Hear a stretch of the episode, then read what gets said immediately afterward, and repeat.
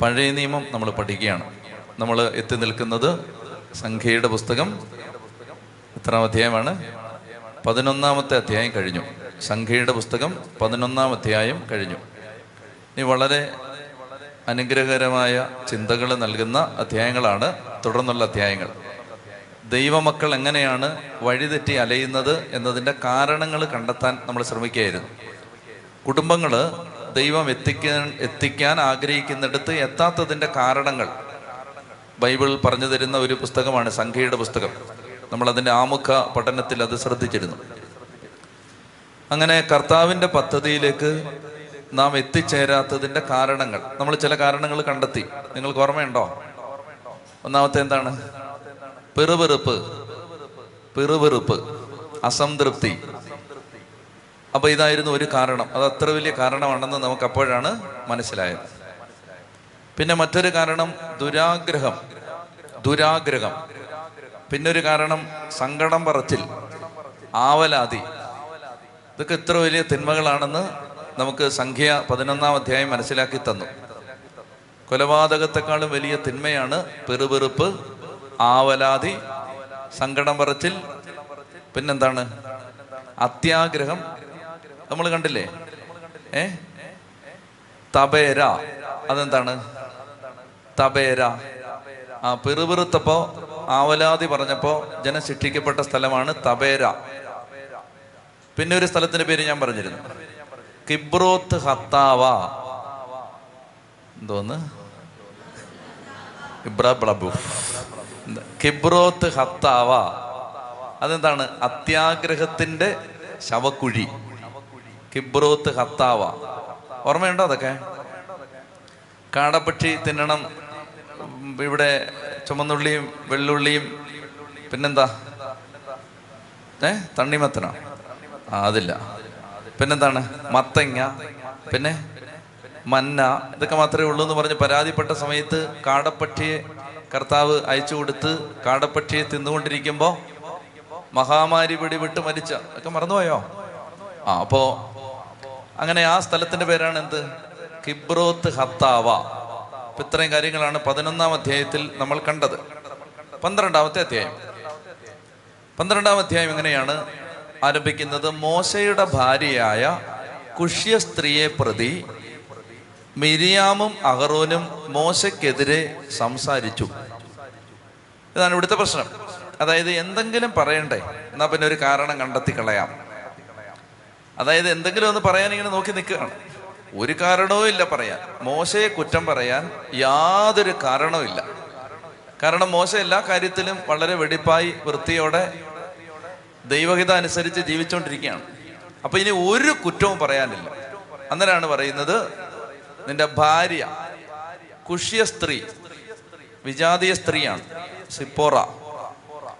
അപ്പൊ ആ സ്ത്രീയെ കല്യാണം കഴിച്ചതിന്റെ പേരില് നിന്റെ ഭാര്യ വിജാതീയ സ്ത്രീയാണെന്ന് കുറ്റം പറഞ്ഞുകൊണ്ട് പെറുപെറുക്കാണ്. ഇത് വായിക്കണം, വളരെ പ്രധാനപ്പെട്ട ഒരു അധ്യായമാണിത്. വായിക്കാം, ഉച്ചത്തിൽ വായിക്കാം. സംഖ്യ പന്ത്രണ്ടൊന്ന് മുതൽ വായിക്കാമോ? മോശയുടെ ഭാര്യയായ കുശ്യ സ്ത്രീയെ പ്രതി മിരിയാമും അഹറോനും അവനെതിരെ സംസാരിച്ചു. കർത്താവ് മോശ വഴി മാത്രമാണോ സംസാരിച്ചിട്ടുള്ളത്, ഞങ്ങളിലൂടെയും സംസാരിച്ചിട്ടില്ലേ എന്ന് അവർ ചോദിച്ചു. അപ്പൊ ആദ്യത്തെ കുറ്റം എന്താണ്? ഭാര്യയെ കുറ്റം പറയാൻ തുടങ്ങി. ഈ സ്ത്രീയുടെ കുറ്റം കണ്ടുപിടിക്കാൻ തുടങ്ങി. അപ്പൊ അവിടെയൊന്നും മോശ പ്രതികരിക്കുന്നില്ല. അപ്പൊ ഇനി ഉടനെ പറഞ്ഞു, നിന്നിലൂടെ മാത്രമാണോ ദൈവം സംസാരിച്ചിട്ടുള്ളത്, ഞങ്ങളിലൂടെയും സംസാരിച്ചിട്ടില്ലേ? സംസാരിച്ചിട്ടുണ്ടോ? അഹറോനിലൂടെ ദൈവം സംസാരിച്ചിട്ടുണ്ടോ? ഉണ്ട്. മിരിയാമിലൂടെ ദൈവം സംസാരിച്ചിട്ടുണ്ടോ? ഉണ്ട്. ചെങ്കടല് കടന്നതിന് ശേഷം മിരിയാം തപ്പെടുത്ത് നൃത്തമാടി ദൈവത്തെ സ്തുതിക്കുമ്പോൾ പ്രവാചികയായി മിരിയാം പ്രവചന സ്വരത്തിൽ ചില കാര്യങ്ങൾ പറയുന്നത് നമ്മൾ വായിച്ചതാണ്. അപ്പോൾ ഇവരൊക്കെ നല്ല ആളുകളാണ്, മോശപ്പെട്ട ആളുകളൊന്നും അല്ല. പക്ഷേ ഇവർ പറയുകയാണ്, ഈ മോശ മാത്രം എന്തിനാണ് ഇങ്ങനെ മുഖ്യസ്ഥാനത്ത് നിൽക്കുന്നത്? ഞങ്ങളിലൂടെയും ദൈവം സംസാരിച്ചിട്ടില്ലേ? ഞങ്ങളും ദൈവത്തിന്റെ പ്രവാചകരല്ലേ എന്ന് പറഞ്ഞിട്ട് അവർ മോശയെ കുറിച്ച് പഴി പറയുകയാണ്. വായിക്കാം. മോശയുടെ ഭാര്യ കുശ്യ സ്ത്രീയെ പ്രതി മിരിയാമും അഹറോനും അവനെതിരായി സംസാരിച്ചു. കർത്താവ് മോശ വഴി മാത്രമാണോ സംസാരിച്ചിട്ടുള്ളത്, ഞങ്ങളിലൂടെയും സംസാരിച്ചിട്ടില്ലേ എന്നവർ ചോദിച്ചു. കർത്താവ് അത് കേട്ടു. ഇപ്പൊ നമ്മളിവിടെ രണ്ടു മൂന്ന് കാര്യങ്ങൾ മനസ്സിലാക്കുകയാണ്. ഒന്ന്, ദൈവം തെരഞ്ഞെടുത്തവർക്ക് എതിരെ സംസാരിക്കരുത്. ഇപ്പൊ നിങ്ങൾക്കത് ഇത്തിരി പ്രയാസമൊക്കെ ഉണ്ടെങ്കിലും അതാണ് അതിൻ്റെ വാസ്തവം. ദൈവം ഓരോ കാര്യങ്ങൾക്ക് വേണ്ടി ഓരോ വ്യക്തികളെ ഓരോ കാലത്ത് തിരഞ്ഞെടുക്കും. അപ്പം ദൈവം തിരഞ്ഞെടുത്തവർക്കെതിരെ സംസാരിക്കരുത്. ഈ ഭാഗത്ത് നമ്മൾ പഠിക്കുന്ന ഒരു ഭാഗം അതാണ്. അതായത് ദൈവത്തിൻ്റെ തിരഞ്ഞെടുപ്പിനെ മാനിക്കണം. ദൈവത്തിൻ്റെ തിരഞ്ഞെടുപ്പിനെ നമ്മൾ മാനിക്കാൻ ബാധ്യസ്ഥരാണ്. നമുക്കിപ്പോൾ ഒരാളെ ഇഷ്ടമല്ലെങ്കിലും ദൈവം തിരഞ്ഞെടുത്തവരെ ദുഷിക്കാൻ പാടില്ല. ഇതാണ് ഒന്നാമത്തെ പാഠം. ഞാൻ ചില വചനഭാഗങ്ങൾ നിങ്ങളുടെ ശ്രദ്ധയിലേക്ക് കൊണ്ടുവരാം. സാമുവേലിന്റെ ഒന്നാം പുസ്തകം ഇരുപത്തിനാലാം അധ്യായം ഒന്ന് മുതൽ ഏഴ് വരെ. First Samuel chapter twenty four verse one two seven. Samuel ഒന്ന് സാമുവേൽ ഇരുപത്തിനാല് ഒന്ന് മുതൽ ഏഴ് വരെ വായിക്കാമോ?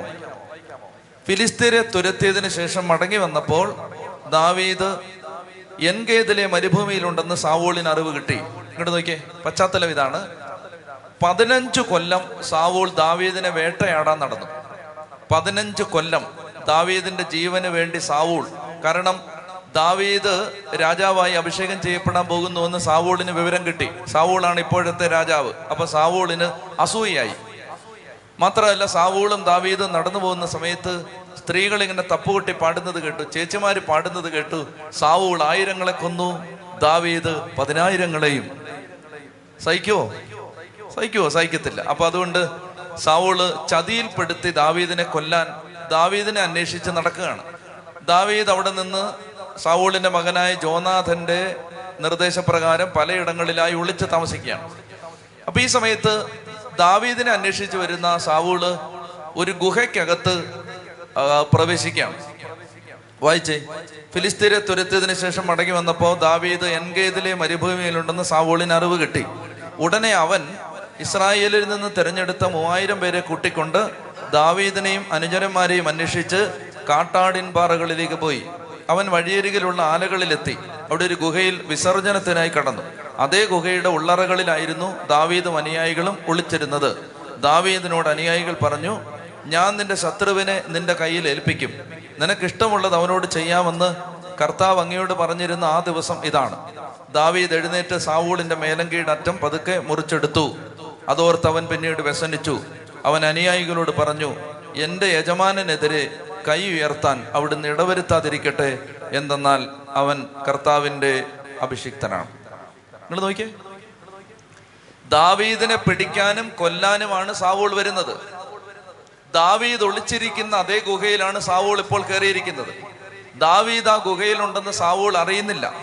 അങ്ങനെ സാവോൾ ആ ഗുഹയിലിരിക്കുമ്പോൾ സാവോളിനെ ഉപദ്രവിച്ചില്ല, വെട്ടിയില്ല, കുത്തിയില്ല, പരിക്കേൽപ്പിച്ചില്ല. സാവോളിന്റെ അങ്കിയിൽ നിന്ന് ഒരല്പം മുറിച്ചെടുക്കുക മാത്രമേ ചെയ്തുള്ളൂ. ചെറുതായിട്ട് ഒരു കഷ്ണം മുറിച്ചെടുത്ത് പിന്നെ കാണിക്കാമല്ലോ എന്ന് ഓർത്ത് മുറിച്ചെടുത്താണ്. അപ്പോ നിന്നെ ഞാൻ ഒന്നും ഒന്നും ചെയ്തില്ല, നിന്റെ ഇതേ അടയാളമായിട്ട് നിന്റെ ഉടുപ്പേന്ന് മുറിച്ചെടുത്ത പീസ് എന്ന് പറഞ്ഞ് കാണിക്കാൻ വേണ്ടി മുറിച്ചെടുത്താണ്. പക്ഷെ അതോർത്ത് പോലും ദാവീദ് സങ്കടപ്പെടുകയാണ്, എൻ്റെ യജമാനെതിരെ ഞാൻ അങ്ങനെ ചെയ്തല്ലോ, അവൻ കർത്താവിൻ്റെ അഭിഷിക്തനാണ്.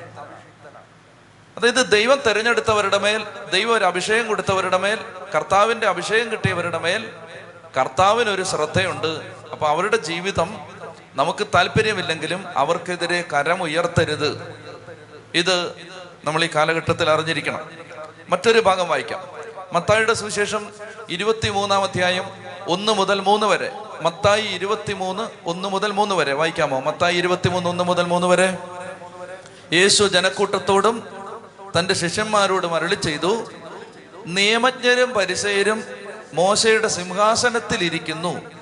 അതിനാൽ അവർ നിങ്ങളോട് പറയുന്നതെല്ലാം അനുസരിക്കുകയും അനുഷ്ഠിക്കുകയും ചെയ്യുവൻ, എന്നാൽ അവരുടെ പ്രവർത്തികൾ നിങ്ങൾ അനുകരിക്കരുത്. കണ്ടോ, കർത്താവ് പറയാണ്, അവർ ചെയ്യുന്നത് കണ്ട് അവരുടെ പ്രവൃത്തി അനുകരിക്കരുത്, കാരണം അവര് നല്ലതൊന്നുമല്ല ചെയ്യുന്നത്. പക്ഷേ അവരെ നിങ്ങൾ അനുസരിക്കണം. കാരണം എന്താണ്? അവർ മോശയുടെ സിംഹാസനത്തിലിരിക്കുകയാണ്. നിയമജ്ഞരും പരിസയരും പറയുന്നത് നിങ്ങൾ അനുസരിച്ചോണം. കാരണം എന്താണ്? അവർ മോശയുടെ സിംഹാസനത്തിലിരിക്കുകയാണ്. അപ്പൊ കർത്താവ് പറയുന്നുണ്ടോ, അവർ ചെയ്യുന്നത് മോശ പ്രവൃത്തികളാണ്, അവരുടെ പ്രവൃത്തികൾ പലതും നല്ലതല്ല, അതൊന്നും നിങ്ങൾ അനുകരിക്കണ്ട. അവർ മോശമായിട്ടാണ് ജീവിക്കുന്നതെങ്കിൽ അവരുടെ പ്രവൃത്തി നിങ്ങൾ അനുകരിക്കണ്ട. പക്ഷെ അവർ പറയുന്ന ആത്മീയ ഉപദേശങ്ങൾ സ്വീകരിച്ചോ? ആരാ പറയുന്നത്? ഈശോ തന്നെയാണ് പറയുന്നത്. ഇനി മറ്റൊരു ഭാഗം വായിക്കാം. അപ്പസ്തോല പ്രവർത്തനം ഇരുപത്തി മൂന്നാം അധ്യായം ഒന്ന് മുതൽ അഞ്ച് വരെ. അപ്പസ്തോല പ്രവർത്തനം ഇരുപത്തിമൂന്ന്, Acts twenty three verse one two five. അപ്പസ്തോല പ്രവർത്തനം ഇരുപത്തി മൂന്ന് ഒന്ന് മുതൽ അഞ്ച് വരെ വായിക്കാമോ? പൗലോസ് സംഘത്തെ സൂക്ഷിച്ചു നോക്കിക്കൊണ്ട് പറഞ്ഞു, സഹോദരന്മാരെ, ഇന്നേ വരെ ദൈവത്തിൻ്റെ മുമ്പിൽ നല്ല മനസാക്ഷിയോടെയാണ് ഞാൻ ജീവിച്ചത്. പ്രധാന പുരോഹിതനായ അനനിയാസ് തൻ്റെ അടുത്ത് നിന്നവരോട് പൗലോസിൻ്റെ മുഖത്തടിക്കാൻ ആജ്ഞാപിച്ചു.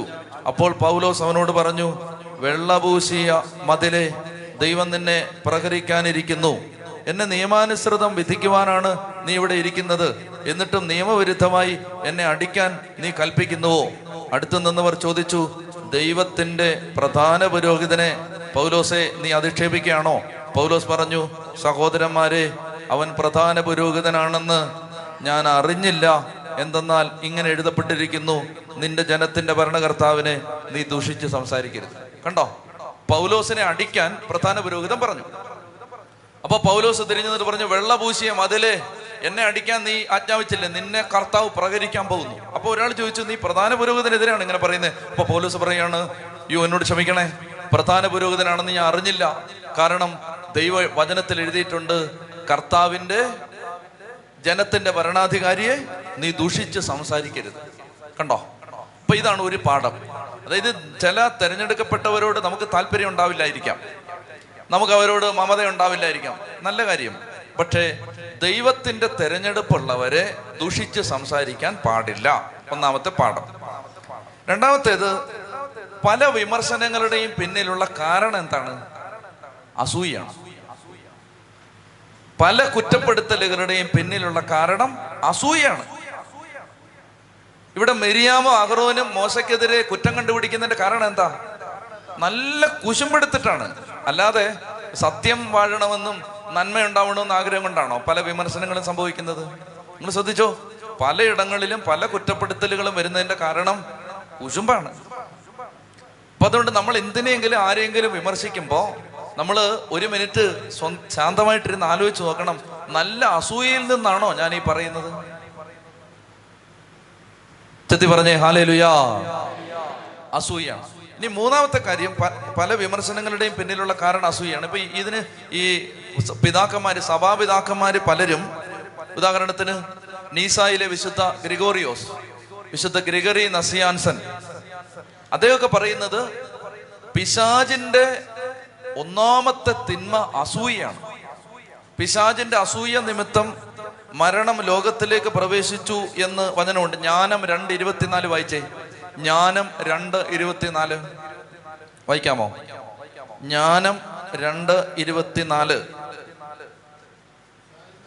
പിശാചിന്റെ അസൂയ നിമിത്തം മരണം ലോകത്തിലേക്ക് പ്രവേശിച്ചു. വചനമാണിത്. പിശാചിന്റെ അസൂയ നിമിത്തം മരണം ലോകത്തിൽ പ്രവേശിച്ചു, അവന്റെ പക്ഷക്കാർ അതനുഭവിക്കുന്നു. അപ്പൊ ഈ ലോകത്ത് തിന്മയുണ്ടായതിന്റെ പ്രധാനപ്പെട്ട കാരണം നീസായിലെ വിശുദ്ധ ഗ്രിഗോറിയോസ് പറയുകയാണ്, അസൂയാണ്. അപ്പൊ അദ്ദേഹം അത് വിശദമായിട്ട് പറയുന്നുണ്ട്. ഞാനത് വായിക്കുന്നില്ല, ഇംഗ്ലീഷിലായതുകൊണ്ട് വായിച്ച് നിങ്ങളെ വിഷമിപ്പിക്കുന്നില്ല. അദ്ദേഹം പറയുന്നത്, നമ്മൾ പരദീസായിൽ നിന്ന് പുറത്താക്കപ്പെട്ടതും അതുപോലെ തന്നെ നമുക്കുണ്ടായിരുന്ന മഹിമ അനുഗ്രഹങ്ങൾ മുഴുവൻ നഷ്ടപ്പെട്ടതും നമുക്കുണ്ടായിരുന്ന വിശുദ്ധിയുടെ വസ്ത്രം ഉരിഞ്ഞെടുക്കപ്പെട്ടതുമെല്ലാം പിശാചിന്റെ അസൂയ നിമിത്തമാണ്. അതുകൊണ്ട് അസൂയ ഇവിടെ വരുന്നു, അവിടെ ആരാണ് ഒരാളിൽ പ്രവർത്തിക്കുന്നത്? പിശാചാണ്. കുശുമ്പ് വരുന്നിടത്ത്, അസൂയ വരുന്നിടത്ത് ആ വ്യക്തിയിൽ പ്രവർത്തിക്കുന്നത് പരിശുദ്ധാത്മാവല്ല, പിശാചാണ്. മർക്കോസ് പതിനഞ്ച് എട്ട് മുതൽ പത്ത് വരെ വായിച്ചേ. മർക്കോസ് പതിനഞ്ച് എട്ട് മുതൽ പത്ത് വരെ. മർക്കോസ് പതിനഞ്ച് എട്ട് മുതൽ പത്ത് വരെ.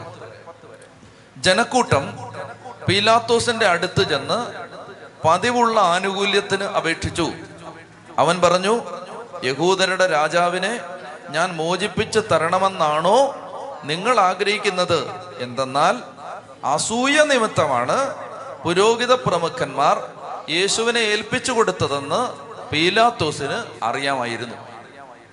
യേശുവിനെ ഏൽപ്പിച്ചു കൊടുത്തത് എന്ത് നിമിത്തമാണ്? ആണ്ടോ, യേശുവിനെതിരെ കുറ്റം കണ്ടുപിടിച്ചത് നിയമജരും പരിസയരും അങ്ങനെ കണ്ടുപിടിച്ചത് അസൂയ നിമിത്തമാണ്. കായേൻ ആബേലിനെ കൊന്നതും സാവൂൾ ദാവൂദ് ദാവീദിനെ വേട്ടയാടിയതും യഹൂദർ യേശുവിനെ ഏൽപ്പിച്ചു കൊടുത്തതും അസൂയ നിമിത്തമാണ്. അപ്പൊ അതുകൊണ്ട് പല വിമർശനങ്ങളുടെയും പിന്നിലുള്ള ചേതോവികാരം എന്താണ്? നന്മ ആഗ്രഹിക്കുന്നോണ്ടാണോ? അല്ല, മറിച്ച് അസൂയ നിമിത്തമാണ്. അപ്പൊ അതുകൊണ്ട് ഒന്ന് ശ്രദ്ധിച്ചേ, അസൂയ ഉണ്ടെങ്കിൽ എന്താ ചെയ്യേണ്ടതെന്ന് അറിയാമോ? അതായത് അസൂയ, നമുക്ക് അസൂയ എന്ന് പറഞ്ഞാൽ എന്താ? പറഞ്ഞേ, നിങ്ങൾ പറഞ്ഞേ, നിങ്ങൾക്ക് അതിന്റെ ഡെഫിനേഷൻ കൃത്യമായിട്ട് അറിയായിരിക്കും. എന്താ അസൂയ? ആ പറഞ്ഞേ. അടുത്തൊരാളുടെ നന്മയിൽ സന്തോഷിക്കാൻ പറ്റുന്നില്ല. ഇപ്പൊ ഞാൻ വെള്ളം കുടിക്കുകയാണ്, അപ്പൊ നിങ്ങൾക്ക് വെള്ളമില്ല, അപ്പൊ ഇത് കണ്ടിട്ട് നിങ്ങൾക്ക് ഭയങ്കര അസൂയാണ്. എന്താണ്? മറ്റൊരാളുടെ നന്മയിലുള്ള അസ്വസ്ഥതയുടെ പേരാണ് അസൂയ. മറ്റൊരാളിൽ നന്മയുണ്ടാവുന്നത് കണ്ടിട്ടുള്ള അസ്വസ്ഥതയുടെ പേരാണ് എന്ത്? അസൂയ. ഞാൻ ചോദ്യം ചോദിക്കട്ടെ, മറ്റൊരാളുടെ സന്തോഷത്തിൽ ഒരുമിച്ച് സന്തോഷിക്കാനാണോ മറ്റൊരാളുടെ സങ്കടത്തിൽ ഒരുമിച്ച് സങ്കടപ്പെടാനാണോ? ഏതാ എളുപ്പം?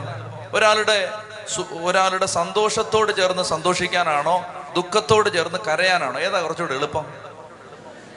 സന്തോഷിക്കുന്നവരുടെ കൂടെ ആണോ? അതാണ് എളുപ്പം.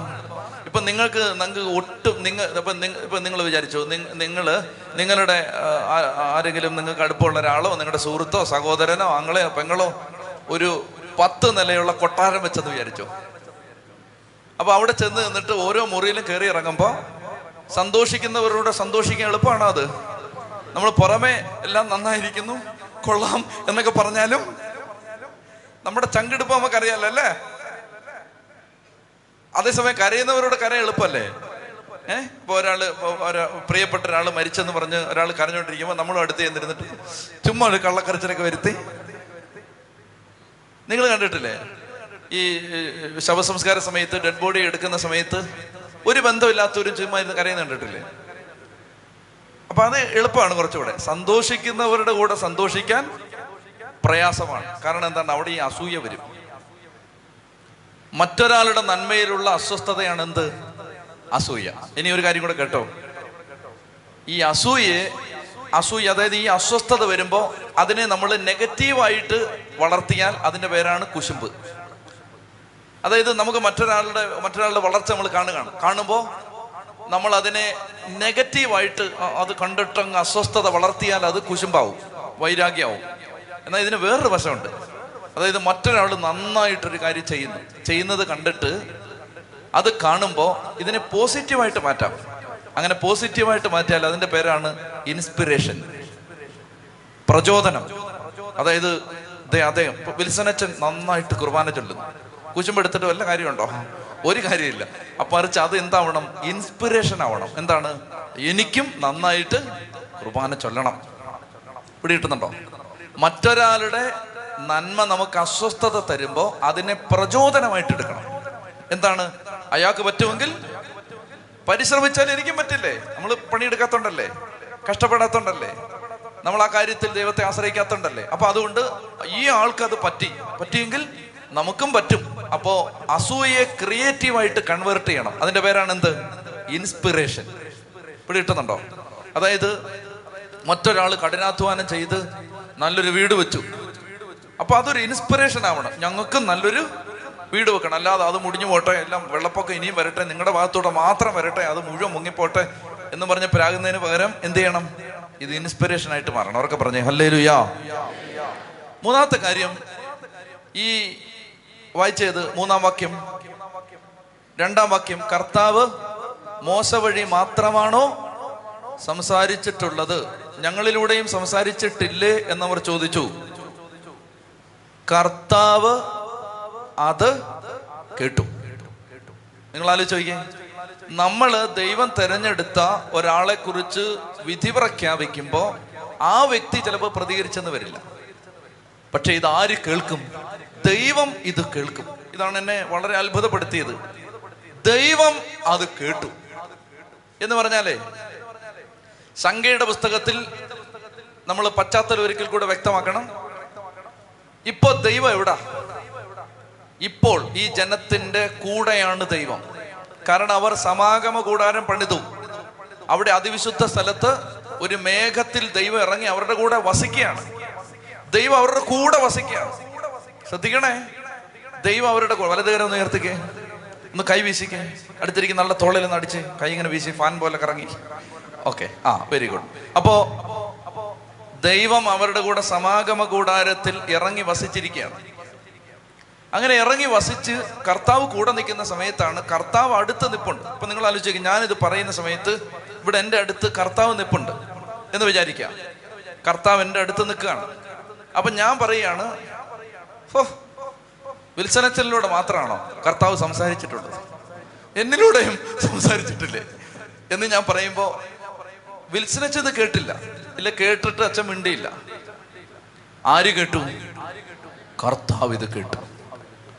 ഇതിങ്ങനെ നമ്മൾ മനസ്സിലാക്കേണ്ടത്, കർത്ത നമ്മൾ പറയുന്ന ഓരോ വിധി വാചകവും കർത്താവ് കേൾക്കുന്നുണ്ട്. മോശ എന്തെങ്കിലും പറഞ്ഞോ? മൂന്നാം വാക്യം, കർത്താവ് അത് കേട്ടു. മോശ ഭൂമുഖത്തുള്ള എല്ലാ മനുഷ്യരിലും വെച്ച് അയ്യേ എൺപത് കൊല്ലം മുമ്പ്, അല്ലെ ഒരു എൺപത്തിരണ്ട് കൊല്ലം മുമ്പ് ഈ ചേട്ടൻ ഈജിപ്തുകാരിൽ ഒരാള് ഇസ്രായേൽക്കാരനെ ഒന്ന് ചൊറിഞ്ഞപ്പോ അവനെ ഒറ്റ അടി, ആ അടിയിൽ അവൻ മരിച്ചുപോയി. എൺപത്തിരണ്ട് വർഷം മുമ്പ്, എൺപത്തിരണ്ട് കൊല്ലം കഴിഞ്ഞ് അയാളെ കുറിച്ച് തിരുവെഴുത്തുകൾ എഴുതുകയാണ്, ഭൂമുഖത്തന്ന് ജീവിച്ചിരുന്ന എല്ലാ മനുഷ്യരിലും വെച്ച് സൗമ്യനായിരുന്നു മോശ. ഓ അത് ഭയങ്കര അല്ലേ?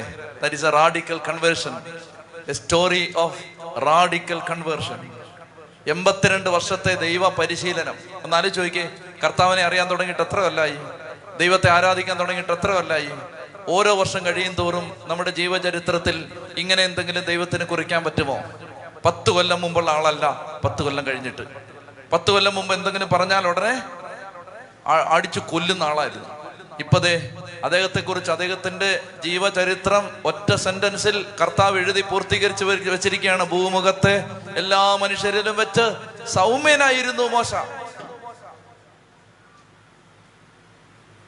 അങ്ങനെ അല്ലെങ്കിൽ ഈ ജനത്തെയും കൊണ്ട് അദ്ദേഹത്തിന് മരുഭൂമിയിലൂടെ പോകാൻ പറ്റുമോ? കാരണം ഓരോന്നിനെ പിടിച്ചിട്ട് വെള്ളമില്ലേ എന്ന് പറഞ്ഞ് ഒരുത്തൻ കരഞ്ഞോണ്ടിരിക്കും, അവനെ പിടിച്ച ഒറ്റയടി അവൻ മരിച്ചുപോയി. ഞങ്ങൾക്ക് ഇവിടെ മന്ന മാത്രമേ ഉള്ളൂ, ഇവിടെ വേടാ മന്ന അല്ലാതെ ഇപ്പൊ തരണം, ഒറ്റയടി അവൻ മരിച്ചുപോയി. അങ്ങനെയല്ല മരിച്ചുപോയനെ. മോശയ്ക്ക് അസാധാരണ ക്ഷമയാണ് ദൈവം കൊടുത്തത്, അസാധാരണ സഹനശേഷിയാണ് ദൈവം കൊടുത്തത്. അതെല്ലാം കണ്ടിട്ട് സ്വർഗത്തിലെ ദൈവം മോശയുടെ പരീക്ഷ പേപ്പർ എടുത്ത് മാർക്കിട്ടിട്ട് അതിനകത്ത് റെഡ് ഇങ്കിൽ ഒരു റിമാർക്ക് എഴുതി വെച്ചിരിക്കുകയാണ്, ഭൂമുഖത്തെ ഏറ്റവും ശാന്തനായ മനുഷ്യൻ. പറയുമോ നമ്മളെ കുറിച്ച് അങ്ങനെ? ഭൂമുഖത്തെ ഏറ്റവും സൗമ്യനായ മനുഷ്യൻ, ഭൂമുഖത്തെ ഏറ്റവും വലിയ ആതങ്കവാദി, ഭീകരവാദി.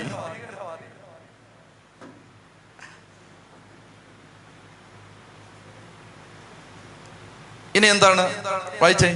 കർത്താവ് അത് കേട്ടു. മോശ ഭൂമുഖത്തുള്ള എല്ലാ മനുഷ്യരിലും വെച്ച് സൗമ്യല്ല, സൗമ്യൻ ഏ സൗമ്യനായിരുന്നു. കർത്താവ് ഉടനെ തന്നെ മോശയോടും അഹ്റോനോടും മെറിയാമിനോടും പറഞ്ഞു, നിങ്ങൾ മൂന്ന് പേരും പുറത്ത് സമാഗമ കൂടാരത്തിലേക്ക് വരുവിൻ. ആ അതാണ് പ്രിൻസിപ്പിൾ പറയത്തില്ലേ, ഓഫീസിലേക്ക് വരാമോ? കർത്താവിന്റെ ഓഫീസാണത് സമാഗമ കൂടാരം. മൂന്ന് പേരും പെട്ടെന്ന് അങ്ങ് വരാൻ പറഞ്ഞു. പ്രിൻസിപ്പൾ വന്നിട്ട് പറയത്തില്ലേ? അല്ലേ പറയൂ, പറഞ്ഞിട്ടില്ലേ? ഞങ്ങൾ സെമിനാരി പഠിക്കുമ്പോൾ റെക്ടറച്ചൻ പറയും, മുറിയിലൊന്ന് വന്ന് കാണണമെന്ന് പറയും.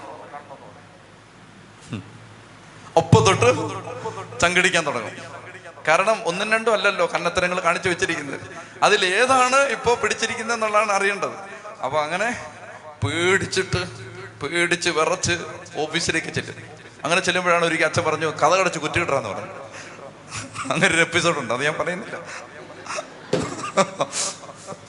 അപ്പോ സമാഗമ കൂടാരത്തിലേക്ക് മൂന്ന് പേരോട് അങ്ങ് വരാൻ പറഞ്ഞു. നിങ്ങൾ മൂവരും പുറത്ത് സമാഗമ കൂടാരത്തിലേക്ക് വരുവിൻ. അവർ വെളിയിൽ വന്നു. കർത്താവ് മേഘസ്തംഭത്തിൽ ഇറങ്ങി വന്ന് സമാഗമ കൂടാര വാതിൽക്കൽ നിന്നിട്ട് അഹ്റോനെയും മറിയാമിനെയും വിളിച്ചു. അപ്പൊ മൂന്ന് പേരോട് നിൽക്കാണ്. അപ്പൊ മോശയോട് പറഞ്ഞു, നീ അവിടെ നിൽക്കേ, മറ്റവർ രണ്ടുപേരെങ്കിൽ വരാൻ പറഞ്ഞു. നിങ്ങൾ നിങ്ങൾ നീയല്ല, മച്ചല്ല, മറിയാം, നീ വരാൻ പറഞ്ഞു.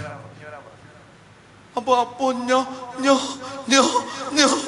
നിൽക്കണം, കള്ളത്തിനുണ്ടല്ലോ തട്ടിപ്പ്, ഏഹ് ഒന്നും ചെയ്തിട്ടില്ല എന്നുള്ള രീതിയിൽ. ഇങ്ങോട്ട് വരാൻ പറഞ്ഞു.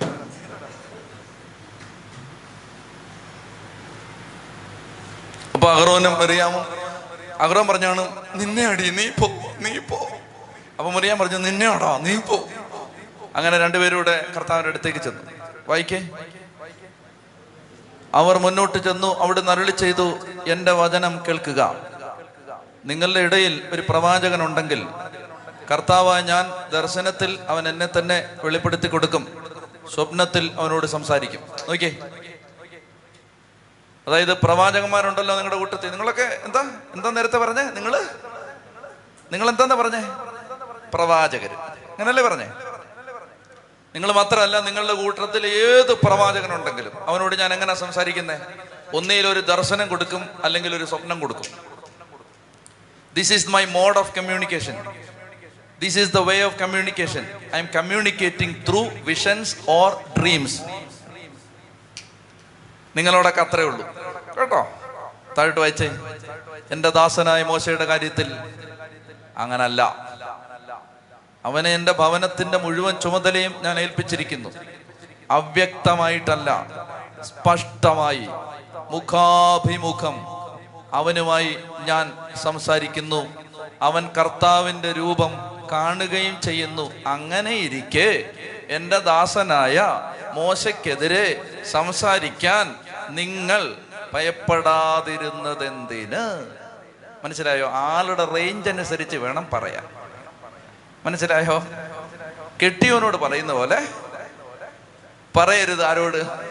തിരഞ്ഞെടുക്കപ്പെട്ടവനെ കുറിച്ച് പറയരുത്. ഭർത്താവിനെ പറയുന്ന ഭാഷ പറയരുത്. മനസ്സിലായോ? ഫേസ്ബുക്കിലൊക്കെ കമന്റ് എഴുതുമ്പോഴേ ഭാര്യയെ പറയുന്ന ഭാഷ, മക്കളെ പറയുന്ന ഭാഷ. എൻ്റെ കാര്യത്തിലല്ല ഞാൻ പറയുന്നത്. ഓരോ വിവാദങ്ങളും കേസുകളും ഒക്കെ വരുമ്പോൾ എഴുതി കൂട്ടുന്നത് കണ്ടിട്ടില്ലേ? അതൊക്കെ ആ വീട്ടിൽ പറയുന്ന ഭാഷ പറയരുത്. തിരഞ്ഞെടുക്കപ്പെട്ടവർക്കെതിരെ പറയരുത്. അവർക്ക് എന്തെങ്കിലും കുറ്റമുണ്ടെങ്കിൽ കർത്താവ് തീർന്നു. അതിൻ്റെ ലെവല്, ആ ശിക്ഷയുടെ റേഞ്ചൊക്കെ വേറെയാണ്. നിങ്ങളോട് കാണി, അതായത് കൂടുതൽ നൽകപ്പെട്ടവനിൽ നിന്ന് കൂടുതൽ ചോദിക്കും. ശക്തൻ കഠിനമായി പ്രലോഭിപ്പിക്കപ്പെടും എന്നൊക്കെയാണ് വചനം പറയുന്നത്. എന്ന് പറഞ്ഞാൽ കർത്താവ് പറയുകയാണ്, നിങ്ങൾ ഈ ആളും തരവും നോക്കി വേണം പറയാൻ.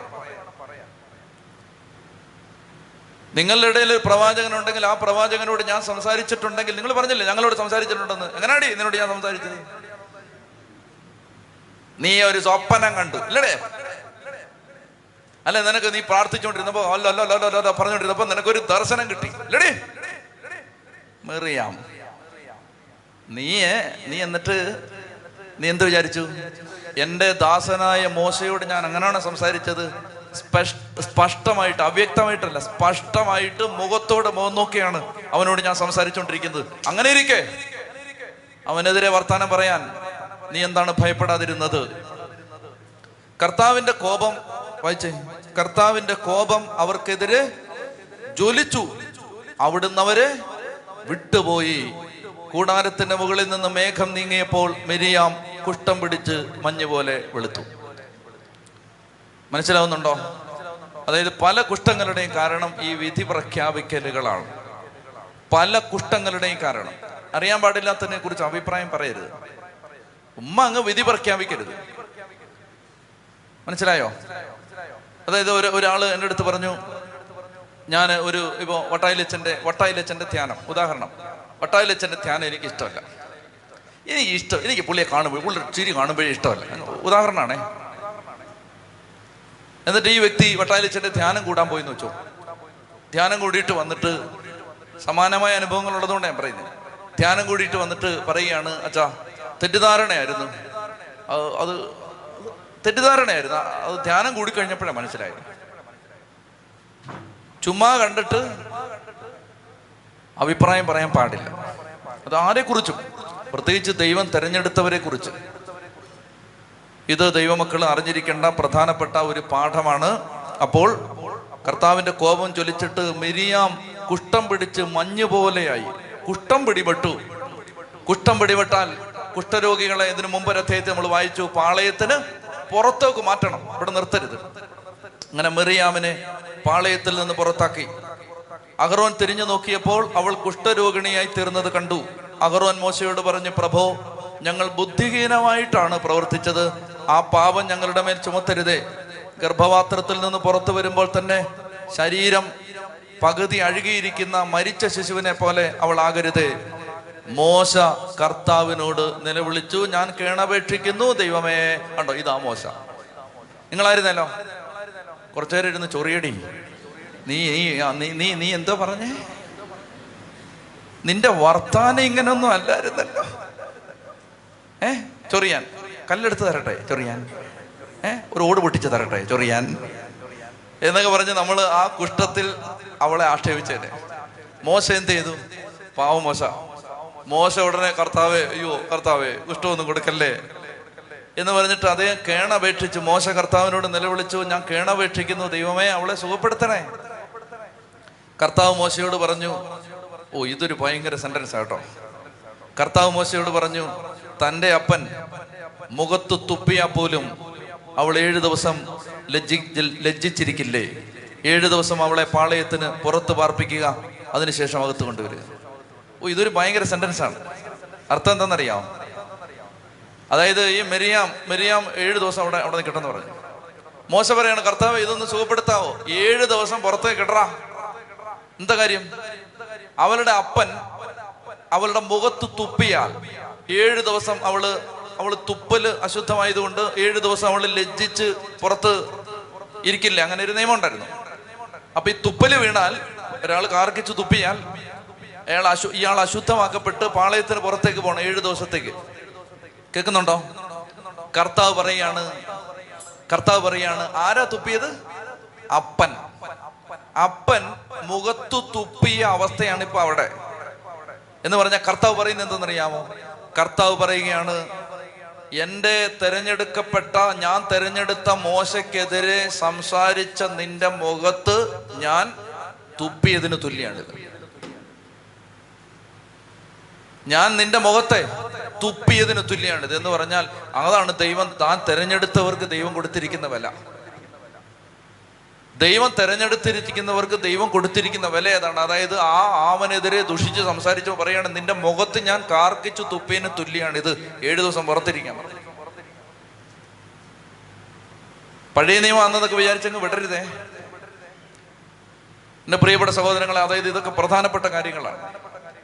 അതുകൊണ്ട് അധികാരത്തിൽ ദൈവം, എല്ലാ മാനുഷിക അധികാരങ്ങൾക്കും നിങ്ങൾ വിധേയരായിരിക്കണം എന്നുള്ളതാണ് ക്രിസ്തീയ നിയമം. എല്ലാ മാനുഷിക അധികാരങ്ങൾക്ക്. അല്ലെങ്കിൽ എന്തായത്? കർത്താവ് പറയണം, മുഖത്ത് തുപ്പിയതിന് തുല്യാണിത്. എല്ലാ മാനുഷിക അധികാരങ്ങൾക്കും നിങ്ങൾ വിധേയരാകാതെ അധികാരത്തെ ധിക്കരിച്ചാൽ, അധികാരത്തിനെതിരെ മറുതലിച്ചാൽ, ഇപ്പോൾ നമ്മളിപ്പോൾ എന്താണ്, ഇപ്പോൾ ഞങ്ങൾ വൈദികരെന്ന നിലയിൽ പിതാവിനെ അനുസരിക്കാൻ ബാധ്യസ്ഥരാണ്. ഇപ്പൊ നമുക്ക് ഇഷ്ടമല്ല, പിതാവ് പറയുന്നത് താല്പര്യമില്ല എന്ന് പറഞ്ഞ് അനുസരിക്കാതിരിക്കാൻ, കർത്താവ് പറയുകയാണ്, നീ അനുസരിക്കാതിരുന്ന നിന്റെ മുഖത്ത് കാർക്കിച്ച് ഞാൻ തുപ്പിയതിന് തുല്യാണ്.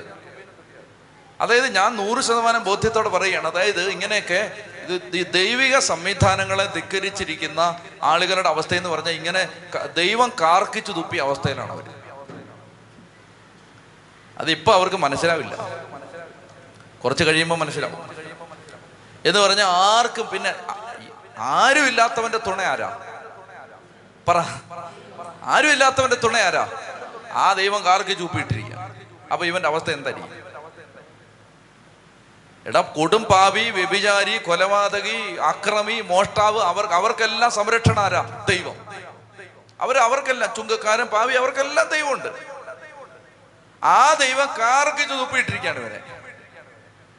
അതുകൊണ്ടാണ് നമ്മൾ ഞാൻ പറയുന്നത്, ഇപ്പോൾ ഒരു കുടുംബമാണെങ്കിൽ എൻ്റെ ചേച്ചിമാരെ, ഭർത്താക്കന്മാർക്ക് വിധേയരായിരിക്കണം. ഭർത്താക്കന്മാർക്ക് വിധേയരായിരിക്കണം. അങ്ങനെയൊക്കെ പറയുമ്പോൾ പിണങ്ങിയിട്ട് കാര്യമില്ല. എനിക്ക് എന്നെ തെറി വിളിച്ചുകൊണ്ട് ഒന്ന് രണ്ട് കത്തുകൾ വന്നിട്ടുണ്ട് ഈ വിഷയം പറഞ്ഞതിന്. ഞാൻ ഒരിക്കൽ പറഞ്ഞു, പരിശുദ്ധ അമ്മ പരിശുദ്ധ അമ്മ എപ്പോഴും യൗസേപിതാവിന് മുൻതൂക്കം കൊടുത്തിരുന്നു കുടുംബത്തിൽ. ഇപ്പോൾ ഉദാഹരണത്തിന് ഈശോയെ കാണാതെ പോയ സന്ദർഭത്തിൽ ഈശോയെ കണ്ടുകിട്ടുമ്പോൾ മാതാവ് പറയുന്ന വാചകം എന്താ? മകനെ, നീ ഞങ്ങളോട് ഇങ്ങനെ ചെയ്തത് എന്തിന്? ആ പറ ബാക്കി. ഞാനും നിന്റെ ആ അങ്ങനല്ല, നിങ്ങളങ്ങനെ പറയുന്നേ. പരിശുദ്ധമ്മ പറഞ്ഞെന്താ അറിയാമോ? നിന്റെ പിതാവും ഞാനും.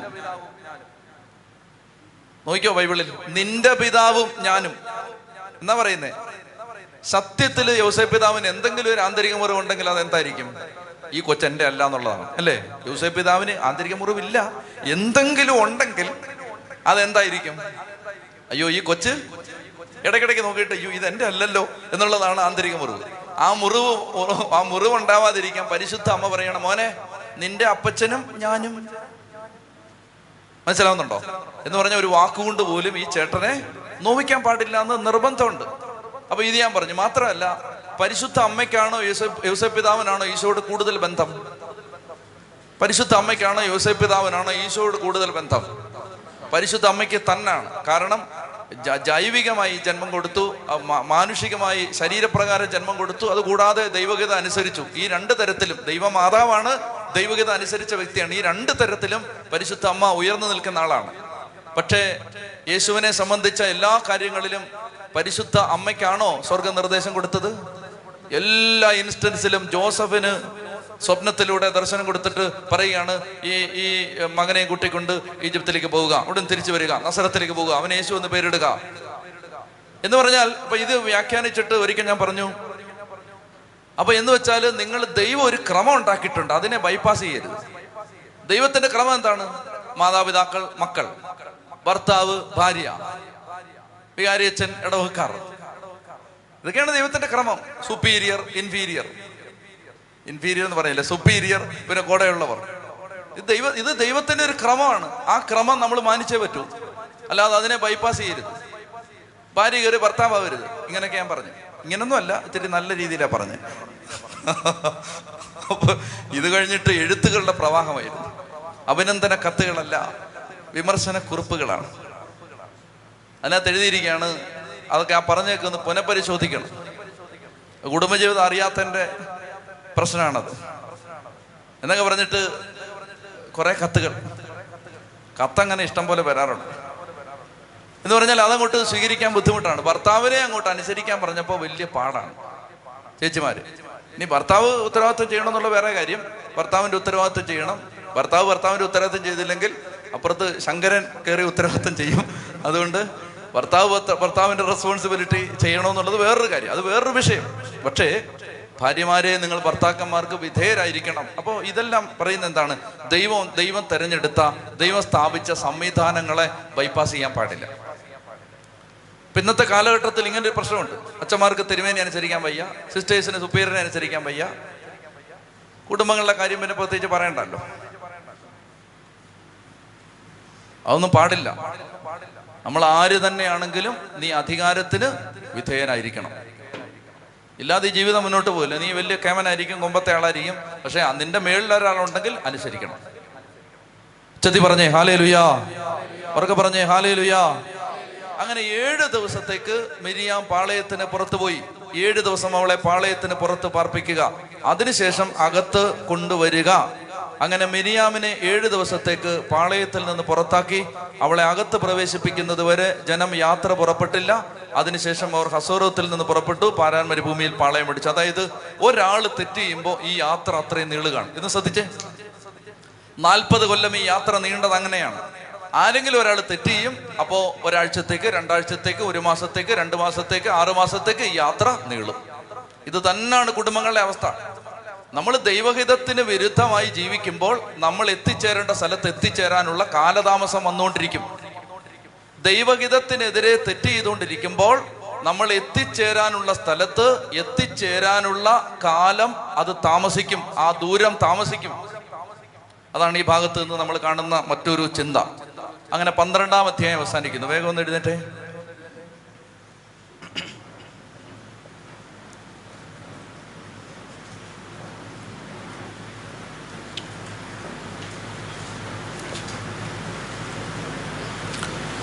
സംഖ്യയുടെ പുസ്തകം പന്ത്രണ്ടാം അധ്യായം പറഞ്ഞു തന്നത് ദൈവം തെരഞ്ഞെടുത്തവരെ മാനിക്കണം.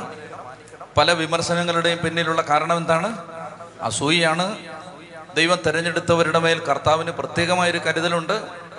ആ സംവിധാനങ്ങളെ ധിക്കരിക്കുമ്പോൾ അതിന് ദൈവം ഉപയോഗിക്കുന്ന ഭാഷ അപ്പൻ മുഖത്ത് തുപ്പിയതിന് തുല്യം, ദൈവം മുഖത്ത് തുപ്പിയതിന് തുല്യം എന്ന ഭാഷയാണ്.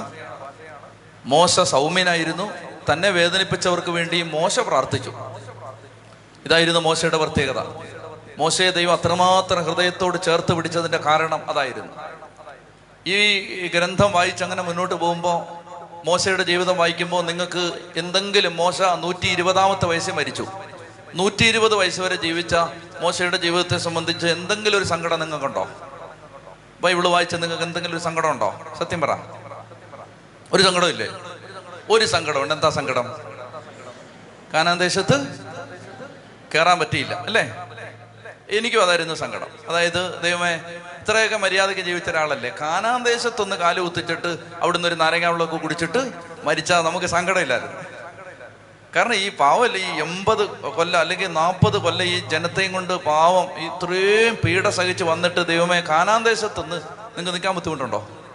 ഏഹ് ബുദ്ധിമുട്ടുണ്ടോ? ബുദ്ധിമുട്ടുണ്ടെങ്കിൽ കുറച്ച് കഴിഞ്ഞ് ഇരുത്തത്തുള്ളൂ. ബുദ്ധിമുട്ടുണ്ടോ ഇതൊന്നും അറിയുന്ന നല്ലതാണ്. ഈ നിൽക്കുന്നതിൻ്റെ ബുദ്ധിമുട്ടേ അതുകൊണ്ട് ഈ സി ചെറിയ ചാരി കിടന്ന് യൂട്യൂബ് കാണുമ്പോൾ അറിയത്തില്ലല്ലോ, മര്യാദയ്ക്ക് അവിടെ നിൽക്കും.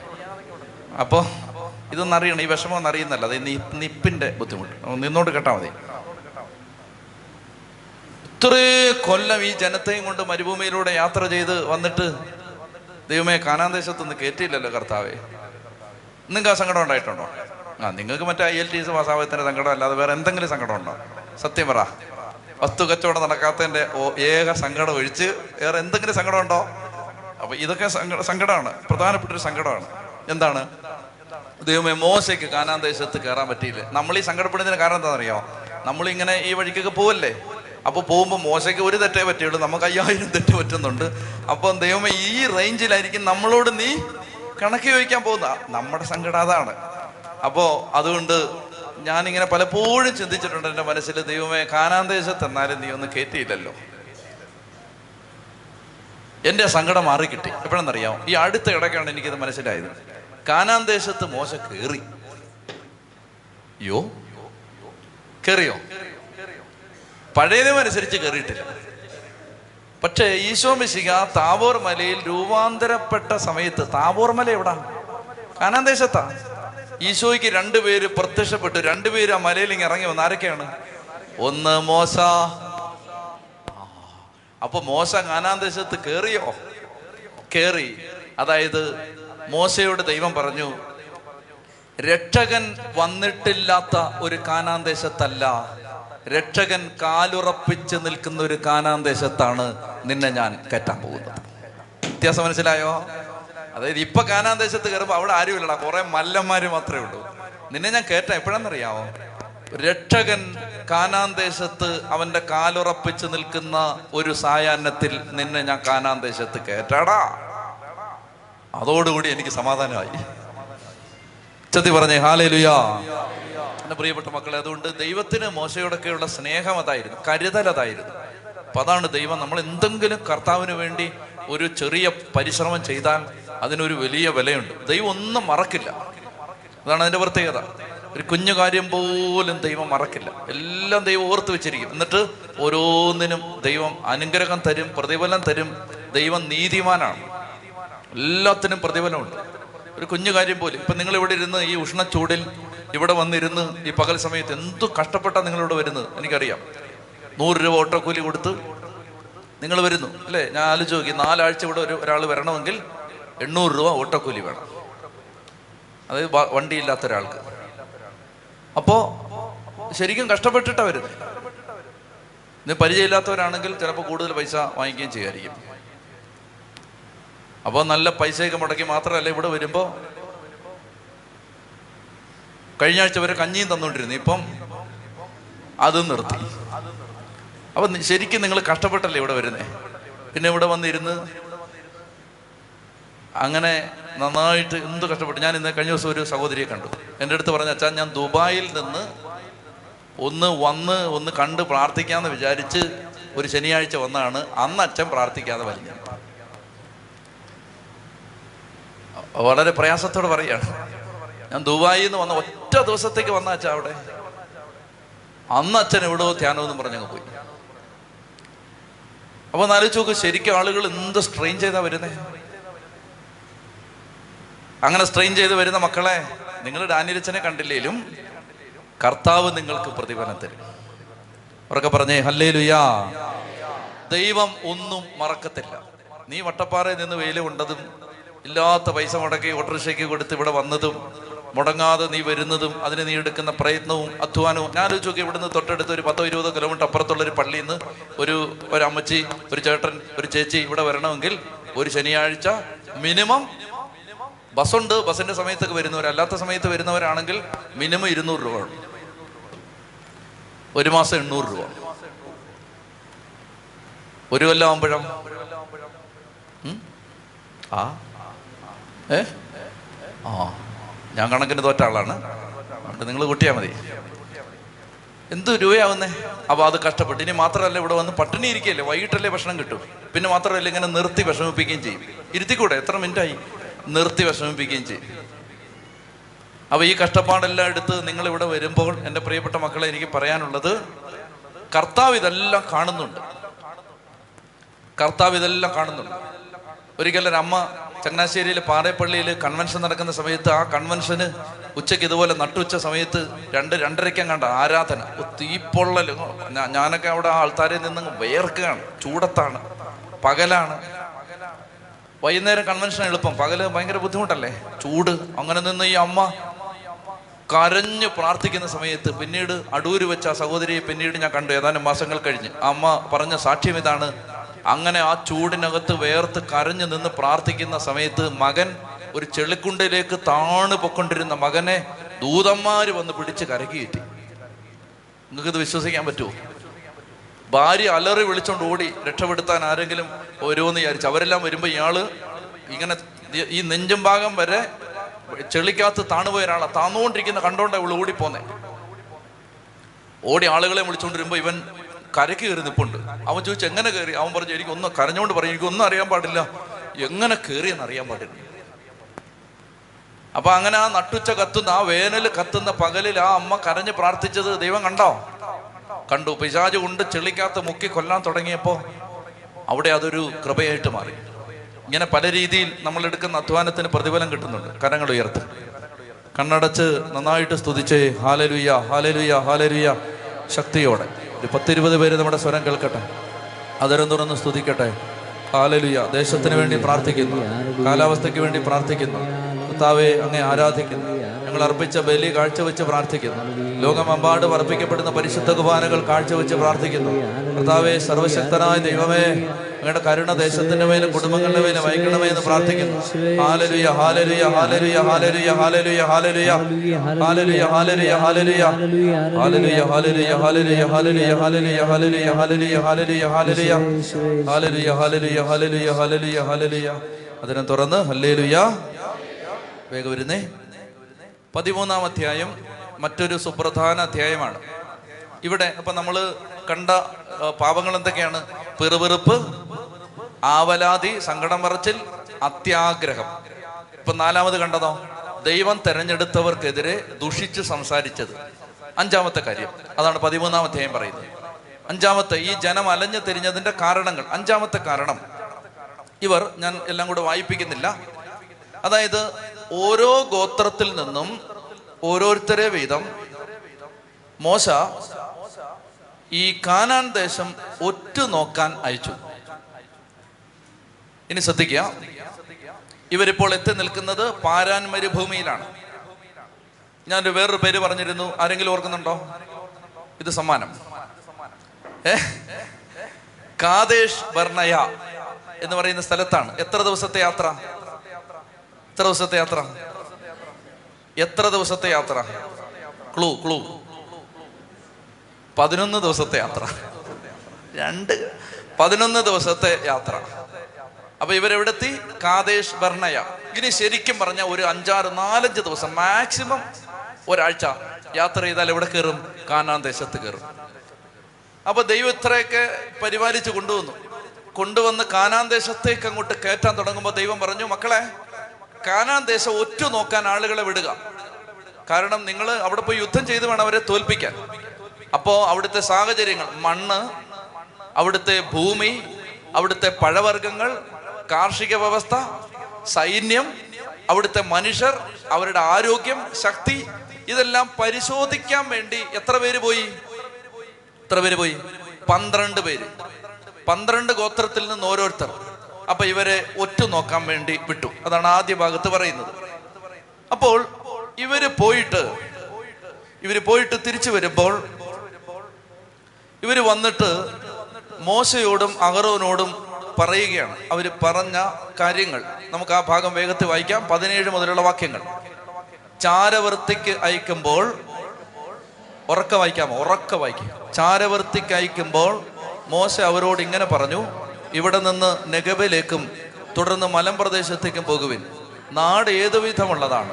അവിടുത്തെ ജനങ്ങൾ ശക്തരോ ബലഹീനരോ, അവരെണ്ണത്തിൽ കുറവോ കൂടുതലോ, അവർ വസിക്കുന്ന സ്ഥലം നല്ലതോ ചീത്തയോ, അവർ വസിക്കുന്ന നഗരങ്ങൾ വെറും കൂടാരങ്ങളോ മതിൽ കെട്ടി ഉറപ്പിച്ചതോ, ഫലഭൂയിഷ്ടിയുള്ളതോ അല്ലാത്തതോ, ഭൂമി വൃക്ഷസമ്പത്തുള്ളതോ ഇല്ലാത്തതോ എന്ന് പരിശോധിക്കണം.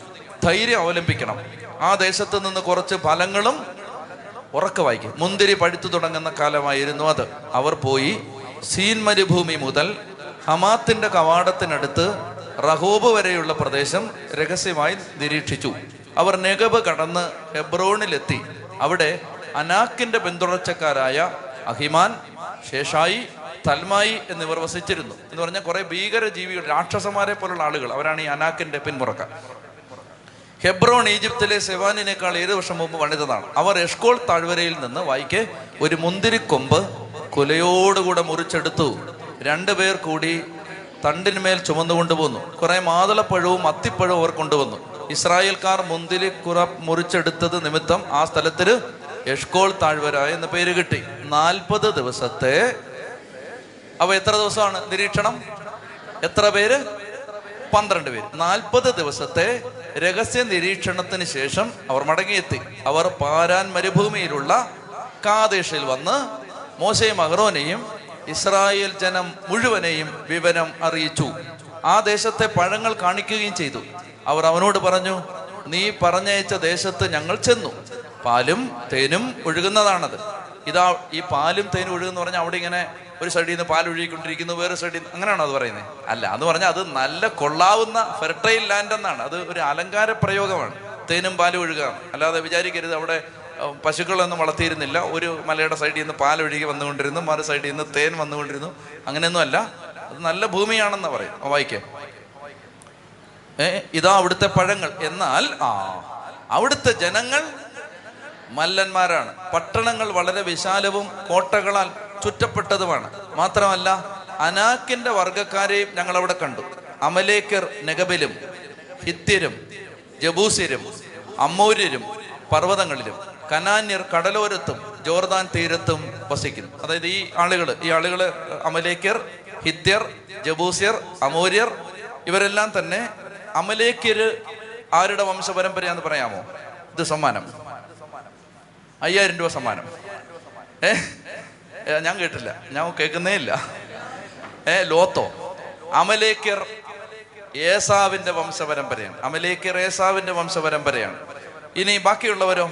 ഹിത്യര്, ജബൂസ്യര്, അമ്മൂര്യര്, കനാന്യര്, അവരൊക്കെ ആരുടെ പരമ്പരയാന്ന് പറയാമോ? പതിനായിരം രൂപ സമ്മാനം. ഏ നിങ്ങൾ പറയത്തില്ലെന്ന് എനിക്ക് ഉറപ്പല്ലേ? പറയാവോ? ആ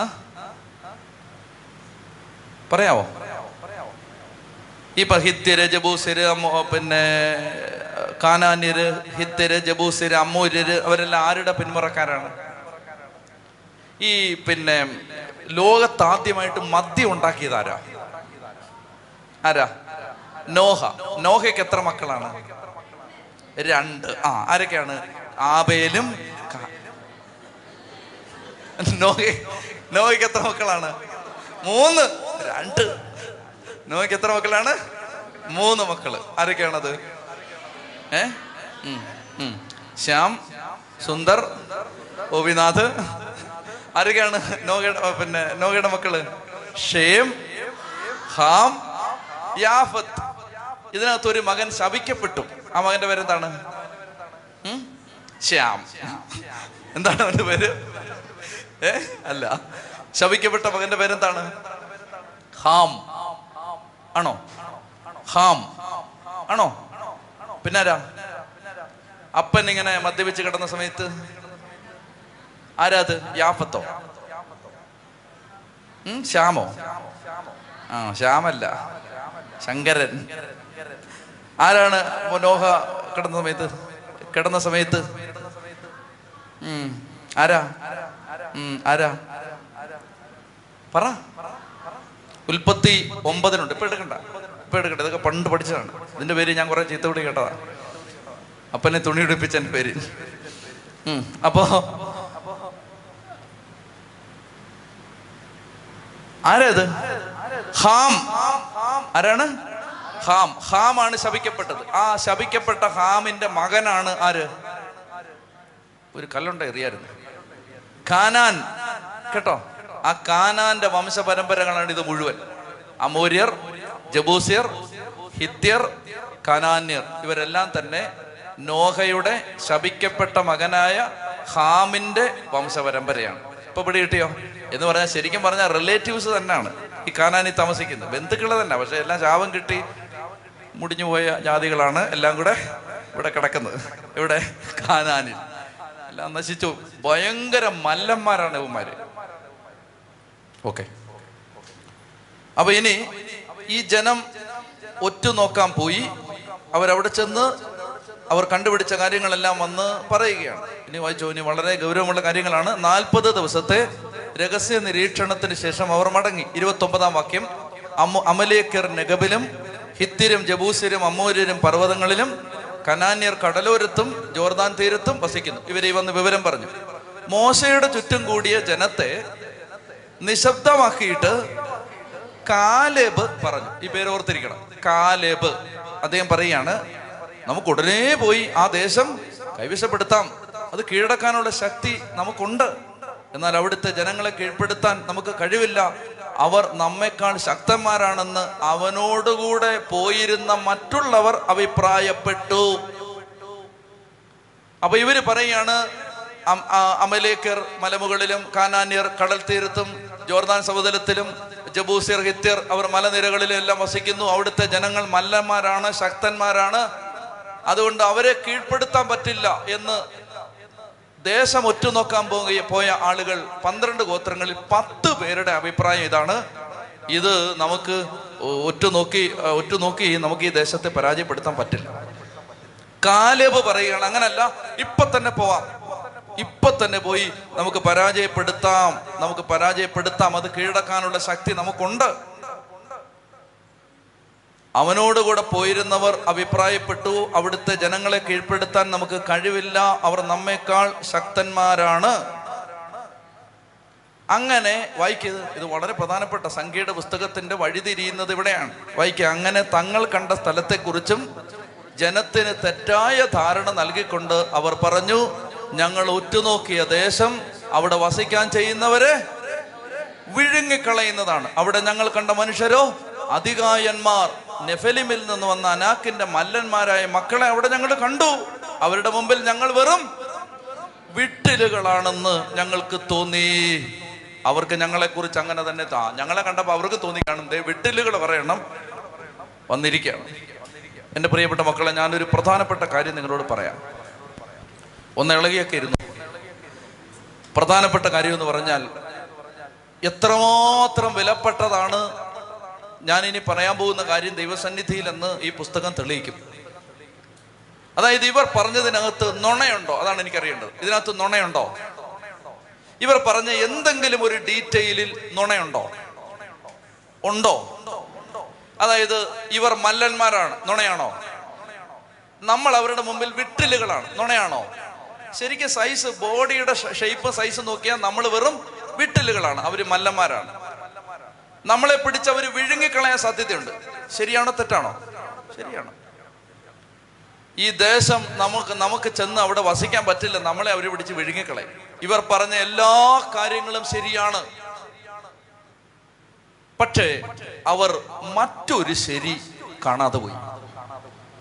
ഇവർ സത്യം ഒരു വശത്ത്, ഇവർ കണ്ടത് മുഴുവൻ സത്യമാണ്, ഇവർ പറഞ്ഞത് മുഴുവൻ സത്യമാണ്. ഈ വീട്ടിൽ ഇപ്പോൾ കടബാധ്യതയുണ്ട്, സത്യമല്ലേ? ഈ വീട്ടിൽ ഇപ്പോൾ രോഗമുണ്ട്, സത്യമല്ലേ? ഈ വീട് എത്ര കഷ്ടപ്പെട്ടിട്ടും പുരോഗതി പ്രാപിക്കുന്നില്ല, സത്യമല്ലേ? ഇത് യാഥാർത്ഥ്യത്തിന്റെ ഒരു വശമാണ്, ഇത് സത്യമാണ്. നിങ്ങളുടെ വീട്ടിൽ ഇപ്പോ കണ്ണുനീരുണ്ട്, വഴക്കുണ്ട്, പ്രശ്നമുണ്ട്, തകർച്ചയുണ്ട്, ഇതെല്ലാം സത്യമാണ്. ഈ സത്യം പറഞ്ഞതിന്റെ പേരിൽ ജനത്തെ ശിക്ഷിക്കാമോ? ഇവര് സത്യമല്ലേ പറഞ്ഞേ? സത്യം പറഞ്ഞ ജനത്തെ ശിക്ഷിക്കാമോ? പക്ഷെ സത്യം പറഞ്ഞതിന്റെ പേരിലാണ് അവരെ ശിക്ഷിച്ചത്. ഈ സത്യം പറഞ്ഞതിന്റെ പേരിലാണ് പിന്നീട് മുപ്പത്തിയെട്ട് കൊല്ലം അവർ അലഞ്ഞു നടന്നത്. അപ്പോൾ അതിനകത്ത് അവർ പറഞ്ഞ സത്യം പൂർണ്ണമായ സത്യമല്ലെന്നും അവർ മറ്റൊരു സത്യം കണ്ടില്ലെന്നുമുള്ള ഭയാനകമായ ഒരു അപകടമുണ്ട്. അവർ മറ്റൊരു സത്യം കണ്ടില്ല. എന്താണ് അവർ കാണാതെ പോയ സത്യം? എന്താണ് അവർ കാണാതെ പോയ സത്യം? എടാ, ഒരു മഹാസാഗരം ഇങ്ങനെ ഉയർന്നു നിൽക്കുമ്പോൾ ഒരു വടി നീട്ടി പിടിച്ച് അതിന് നടുവിലൂടെ ഒരു വഴി വെട്ടി ഒരു ദൈവം എന്ന സത്യത്തെ അവർ കണ്ടില്ല. ഇതെല്ലാം സത്യമായിരുന്നു. കാനാൻകാർ മല്ലന്മാരാണെന്നത് സത്യമായിരുന്നു. അവരുടെ മുമ്പിൽ ഞങ്ങൾ വിട്ടിലുകളാണ്, അത് സത്യമായിരുന്നു. പക്ഷെ അവർ മറ്റൊരു സത്യം കണ്ടില്ല. വലിയൊരു പാറക്കെട്ട് പിളർന്ന് അതിനകത്തുനിന്ന് ഒരു മഹാനദിയെ, ഒരു മഹാജലധാരയെ ഒഴുക്കി വിട്ട ഒരു ദൈവം ഞങ്ങളുടെ കൂടി സമാഗമ കൂടാരത്തിൽ വസിക്കുന്നുണ്ടെന്ന ആ മഹാ മഹാ മഹത്തായ സത്യം അവർ കാണാതെ പോയി. നമ്മുടെ കുടുംബങ്ങൾ പരാജയപ്പെടുന്നതിന്റെ കാരണം ഇതാ. നമ്മൾ ഒരു സത്യം കണ്ടിട്ടുള്ളൂ. സത്യത്തിന്റെ ഒരു വശമേ നമുക്ക് മനസ്സിലായിട്ടുള്ളൂ. നമ്മുടെ കൂടെ ഈ പ്രപഞ്ചത്തെ സൃഷ്ടിച്ച് പരിപാലിക്കുന്ന ഒരു ദൈവം ഞാനാകുന്ന സമാഗമ കൂടാരത്തിൽ, സഭയാകുന്ന സമാഗമ കൂടാരത്തിൽ, എന്റെ ശരീരമാകുന്ന സമാഗമ കൂടാരത്തിൽ ഈ സർവശക്തനായ ദൈവം വസിക്കുന്നുണ്ട്. അവൻ എന്റെ പക്ഷത്തെങ്കിൽ ആരെനിക്ക് എതിര് നിൽക്കും? ഇതവര് മറന്നുപോയി. അപ്പൊ പതിമൂന്നാം അധ്യായത്തിന്റെ പരാജയം ജനം സത്യം പറയാതിരുന്നതോ സത്യം തിരിച്ചറിയാതിരുന്നതോ അല്ല, അവർ സത്യത്തെ അതിന്റെ പൂർണ്ണതയിൽ കണ്ടെത്തിയില്ല എന്നുള്ളതാണ്. അവര് അവരെ ഈ അതാണ് ദൈവത്തിൻ്റെ ഈ ഇനി കർത്താവിൻ്റെ സങ്കടം വർദ്ധിക്കുന്ന അധ്യായമാണ് പതിനാലാം അധ്യായം. അതായത് ദൈവം ഈ ജനത്തെ അങ്ങ് വെറുത്തതുപോലാണ് ഇനി സംസാരിക്കുന്നത്. അതായത് ദൈവത്തെ അവർ കണ്ടില്ലാതെ നടിച്ചു. ഇത്രയും കാലം ജനത്തെ വഴി നടത്തി ഈജിപ്തിൽ നിന്നും ബന്ധനം അഴിച്ച് ചെങ്ങല പൊട്ടിച്ച് കൊണ്ടുവന്ന് ഈ ജനത്തെ ഇവിടെ കൊണ്ടുവന്ന് അത്ഭുതങ്ങൾ മാത്രം ചെയ്ത് ഇത്രയും കാലം വഴി നടത്തിയ ഒരു ദൈവം തങ്ങളുടെ ജീവിതത്തിൽ കൂടെയുണ്ടെന്ന സത്യം അവർ മറന്നുപോയി. അപ്പൊ ഇത് മറന്നു പോകുന്നിടത്ത് ആ സത്യത്തിൽ നമ്മുടെ കുടുംബങ്ങൾ അലഞ്ഞു തിരിയേണ്ടി വരുന്നത്. ആവർത്തിച്ച് ആവർത്തിച്ച് ആവർത്തിച്ച് പറയണം, എൻ്റെ കർത്താവ് എൻ്റെ കൂടെയുണ്ട്. എനിക്ക് ഇന്നലെ ഒരു കത്ത് വന്നു. ഞാൻ രാവിലെ അത് വായിച്ചു. രാവിലെ വായിക്കാൻ പറ്റിയത്. ആ കത്തിനകത്ത് യു കെയിൽ നിന്നൊരു മകൾ എഴുതിയിരിക്കുന്നു. അവൾ എഴുതിയിരിക്കുകയാണ്. അവളുടെ ഭർത്താവ് ഒരു കമ്പനി ജോലി ചെയ്യുന്നു. കമ്പനി ജോലി ചെയ്യുന്ന ഭർത്താവ് അവിടെ കൂടെ ജോലി ചെയ്യുന്ന ഒരാളുടെ കള്ളത്തരം കണ്ടുപിടിച്ചു. ആ കള്ളത്തരം കണ്ടുപിടിച്ചപ്പോൾ അത് റിപ്പോർട്ട് ചെയ്തു. അപ്പൊ അത് അയാളുടെ ജോലിയാണ്, അയാളുടെ സത്യസന്ധതയുടെ ഭാഗമാണ് അത് റിപ്പോർട്ട് ചെയ്യാന്നുള്ളത്. അത് റിപ്പോർട്ട് ചെയ്തതിന്റെ പേരിൽ മറ്റേ ആള് ഈ ആൾക്കെതിരെ ആസൂത്രിതമായി ഒരു പ്രവൃത്തി ചെയ്ത് ഒരു കള്ളക്കേസ് ഉണ്ടാക്കി ഇയാളെ പിടിച്ച് ജയിലിലടച്ചു.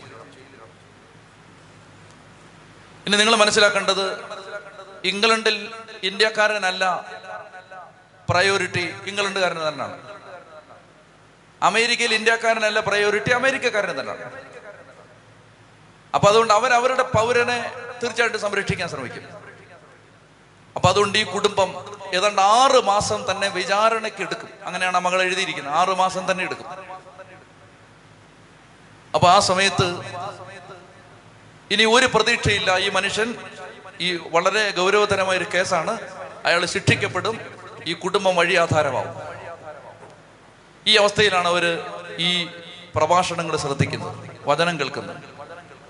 അപ്പൊ യൂട്യൂബിലൂടെ വചനം കേട്ടപ്പോ എവിടെയോ ഏതോ ഒരു സന്ദർഭത്തിൽ ഈ ദൈവം നമ്മുടെ പക്ഷത്തുണ്ട്, ആര് നമുക്കെതിരെ നിൽക്കും, കർത്താവ് നമ്മുടെ കൂടുണ്ട്, നിങ്ങൾ ഭാരപ്പെടേണ്ട, ജെറമയ ഇരുപത് പതിനൊന്ന് വീരയോദ്ധാവിനെ പോലെ അവിടെ നമ്മുടെ വലതുഭാഗത്തുണ്ട്, ഇങ്ങനെയൊക്കെയുള്ള കാര്യങ്ങൾ പറഞ്ഞ ഒരു പ്രസംഗം അവർ കേട്ടു.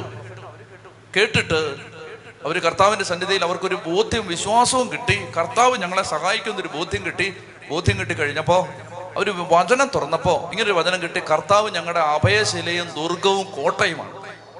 അങ്ങനൊരു വചനം കിട്ടി. അപ്പോൾ അവരതെടുത്ത് ആവർത്തിച്ച് പറയാൻ തുടങ്ങി. എന്നിട്ട് അപ്പോൾ അവർ ഒത്തിരി ഈ ടോക്ക് കൂടുതൽ കേൾക്കാൻ തുടങ്ങി. അപ്പോൾ ഈ മൂന്ന് മാസം ബൈബിൾ വായിക്കുന്ന ഒരു ഏർപ്പാടുണ്ടല്ലോ, അത് കേട്ടു. അത് കേട്ടിട്ട് ഒരൊന്നര മണിക്കൂർ വെച്ച് ഡെയിലി ബൈബിൾ വായിക്കാൻ തുടങ്ങി. ഈ സഹോദരി എഴുതി അയച്ചിരിക്കുന്ന ടെസ്റ്റ് മണി ഇങ്ങനെയാണ്. അതായത് ആറ് മാസം അതിൻ്റെ വിചാരണ തന്നെ നീളേണ്ട ഒരു സ്ഥലത്ത് രണ്ടര മാസം കൊണ്ട് കോടതി നാടകീയ നടപടികളിലൂടെ ഈ മനുഷ്യൻ നിരപരാധിയാണെന്ന് പ്രഖ്യാപിച്ച് അയാളെ വെറുതെ വിട്ട് കോമ്പൻസേഷൻ കൊടുത്തു. മനസ്സിലാവുന്നുണ്ടോ? അതായത് യാഥാർത്ഥ്യത്തിൻ്റെ ഒരു വശമാണ് എന്ത്, നമുക്കൊരു കേസുണ്ട്, നമ്മൾ പിടിക്കപ്പെടും, ചിലപ്പോൾ തൂക്കിലേറ്റപ്പെടാം, ചിലപ്പോൾ ശിക്ഷിക്കപ്പെടാം, കുടുംബം വഴി. ഇത് യാഥാർത്ഥ്യത്തിന്റെ ഒരു വശമാണ്. മറുവശം കാണാതെ പോരുത്, നമുക്ക് വേണ്ടി വാദിക്കുന്ന ഒരു ദൈവമുണ്ട്. അപ്പൊ കുടുംബങ്ങള് മനസ്സിലാക്കിയിരിക്കേണ്ടത് നമ്മുടെ നമുക്ക് പ്രശ്നം മാത്രമല്ല, ഈ പ്രശ്നങ്ങളൊക്കെ വലിയൊരു ദൈവം നമ്മുടെ കൂടെ ഉണ്ട്. ഇത് മറന്നെടുത്താണ് ഈ ജനം മുപ്പത്തെട്ട് കൊല്ലം അലഞ്ഞു തിരിയേണ്ടി വന്നത്. ഞാൻ ഈ പുസ്തകം വായിച്ചതിൽ നിന്ന് എനിക്ക് മനസ്സിലായത്, നമ്മൾ നമ്മുടെ ജീവിതത്തിന്റെ ലക്ഷ്യസ്ഥാനത്തെത്താതെ നമ്മുടെ കുടുംബങ്ങൾ നട്ടം തിരിയുന്നതിൻ്റെ കാരണം ഈ ഒരൊറ്റ കാരണം കൊണ്ടാണ്. നമ്മൾ നമ്മുടെ ദൈവത്തിൻ്റെ അത്ഭുത ശക്തിയിൽ ഇനിയും വിശ്വസിച്ചിട്ടില്ല. ഇതാണ് പ്രശ്നം. ഇതങ്ങ് വിശ്വസിക്കാമോ? അതായത് എൻ്റെ കർത്താവ് എൻ്റെ കൂടുണ്ട്. പിശാച് നമ്മളെ ഭയങ്കരമായിട്ട് വഞ്ചിച്ചിട്ടിരിക്കുകയാണ്. എന്താണ്? നീ പാവിയാണ്, നിന്റെ പ്രാർത്ഥന ദൈവം കേൾക്കില്ല, നീ ഇത് നീ എൻ്റെ പൊന്നുമക്കളെ ഇത് കണ്ണും പൂട്ടി ഇത് വിശ്വസിക്കണം. എന്താണ്? എൻ്റെ കർത്താവ് എൻ്റെ കൂടെയുണ്ട്, എൻ്റെ കൂടെ എൻ്റെ കർത്താവുണ്ട്. ഒന്ന് ഹൃദയം തുറന്ന് പറഞ്ഞേ ഹല്ലേലൂയാ. ഉച്ചത്തി പറഞ്ഞേ ഹല്ലേലൂയാ. അതരം തുറന്ന് ഹല്ലേലൂയാ. ഇതാണ് പതിമൂന്നാം അധ്യായത്തിൽ. ഇനി പതിനാലാം അധ്യായം വായിച്ചാൽ സങ്കടം വരും. കാരണം ഈ ജനത്തിന് ഇതങ്ങോട്ട് ദൈവം അറിയില്ല. നമുക്കിത് പാഠമാവാൻ എഴുതപ്പെട്ടിരിക്കുന്നു, അതുകൊണ്ട് നമുക്കിത് മനസ്സിലാക്കാൻ പറ്റുന്നല്ലോ.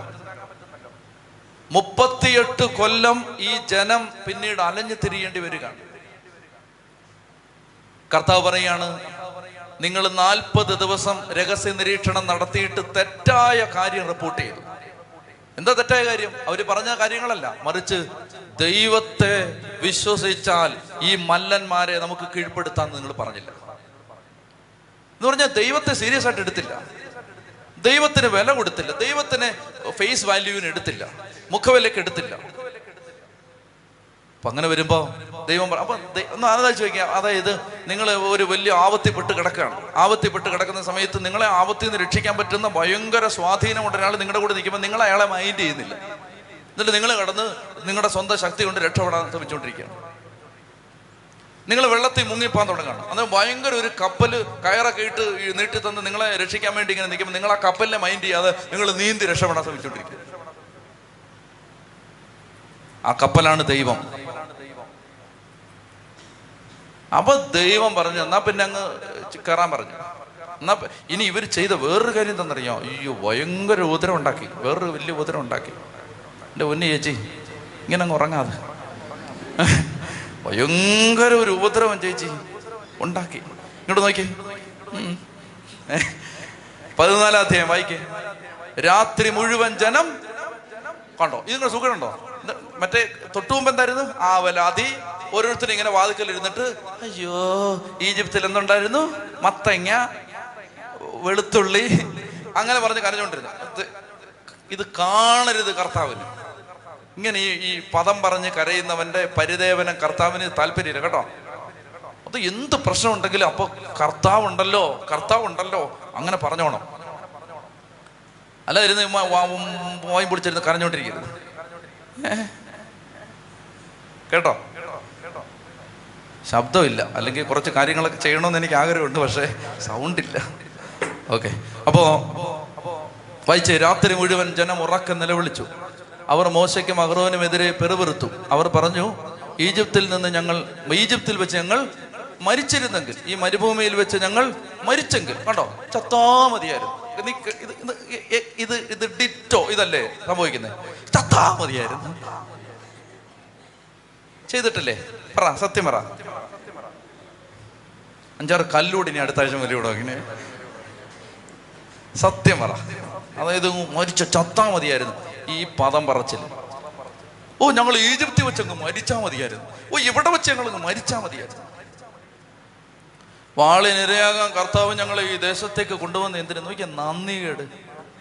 ഞങ്ങളുടെ ഭാര്യമാര് കുഞ്ഞുങ്ങളെ ശത്രുക്കൾക്കിരയായി തീരുവല്ലോ, ഈജിപ്തിലേക്ക് തിരിച്ചു പോകുന്നതാണ് നല്ലത്. അവർ പരസ്പരം പറഞ്ഞു. നോക്കണേ, ഇതാണ് ഇതിനകത്ത് വലിയ തെറ്റ്. നമുക്കൊരു തലവനെ തെരഞ്ഞെടുത്ത് അവന്റെ കീഴിൽ ഈജിപ്തിലേക്ക് തിരിച്ചു പോവാം. ഓ, നമുക്ക് ഒരാളെ തെരഞ്ഞെടുത്തിട്ട് നമുക്ക് പോവാന്ന്. നമുക്കൊരു തലവനെ തെരഞ്ഞെടുത്തിട്ട് ഈജിപ്തിലേക്ക് തിരിച്ചു പോവാന്ന്. അങ്ങനെ നല്ല ചോദിക്കുക, കറങ്ങി തിരിഞ്ഞ് നിങ്ങൾ തിരിച്ചു കയറി ചെല്ലുന്നത് അയ്യോ സാറേ കട്ടയുണ്ടാക്കിക്കോളാം തിരിച്ചെടുക്കണമെന്ന് പറഞ്ഞിട്ട് തിരിച്ചു ചെല്ലുന്നത്. അങ്ങനെ അങ്ങ് തീരുമാനം എടുത്ത് പോവാണ് ഈജിപ്തിലേക്ക് പോകാന്ന്.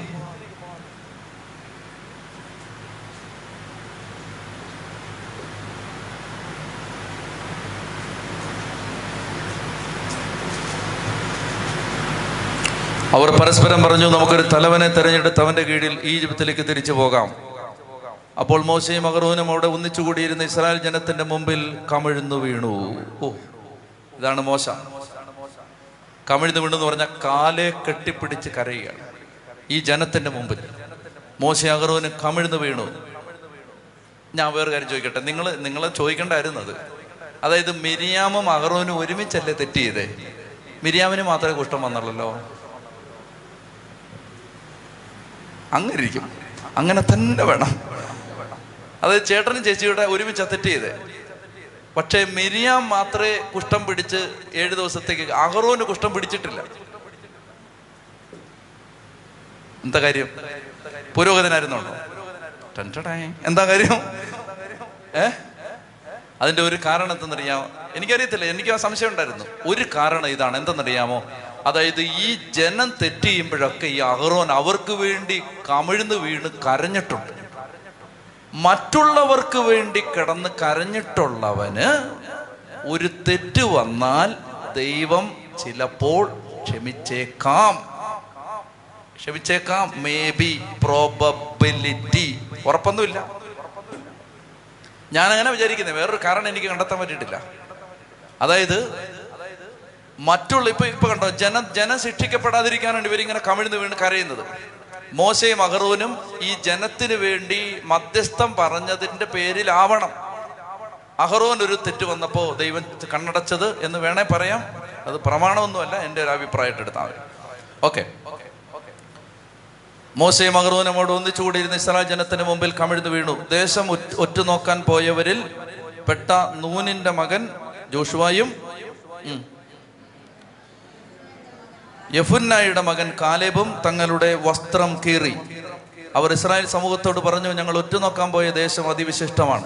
കർത്താവ് നമ്മിൽ സംപ്രീതനാണെങ്കിൽ അവിടുന്ന് നമ്മെ അങ്ങോട്ട് നയിക്കുകയും തേനും പാലും ഒഴുകുന്ന ആ ദേശം നമുക്ക് തരികയും ചെയ്യും.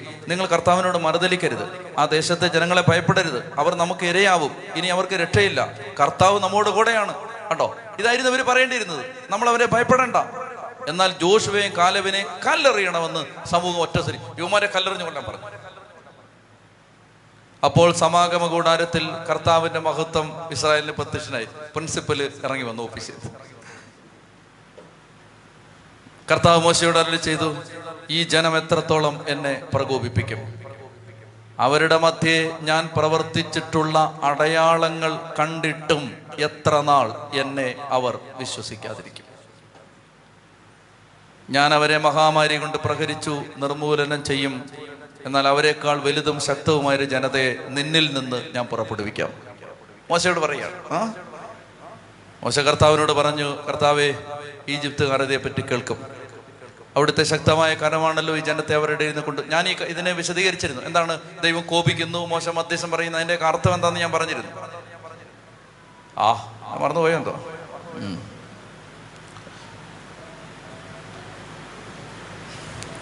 വേഗത്തിൽ പറയാം. മോശ കർത്താവിന്റെ സന്നിധിയിൽ താണു വീണ് കരഞ്ഞു. ശിക്ഷിക്കരുത് എന്ന് പറഞ്ഞപ്പോൾ ദൈവം തൽക്കാലം ശിക്ഷിക്കാതെ ഒഴിഞ്ഞു മാറിയെങ്കിലും പിന്നീട് ഉണ്ടാവുന്നത് ഗൗരവതരമായ ശിക്ഷകളാണ്, ബുദ്ധിമുട്ടുകളാണ്. നമുക്കത് പിന്നീട് കാണാം.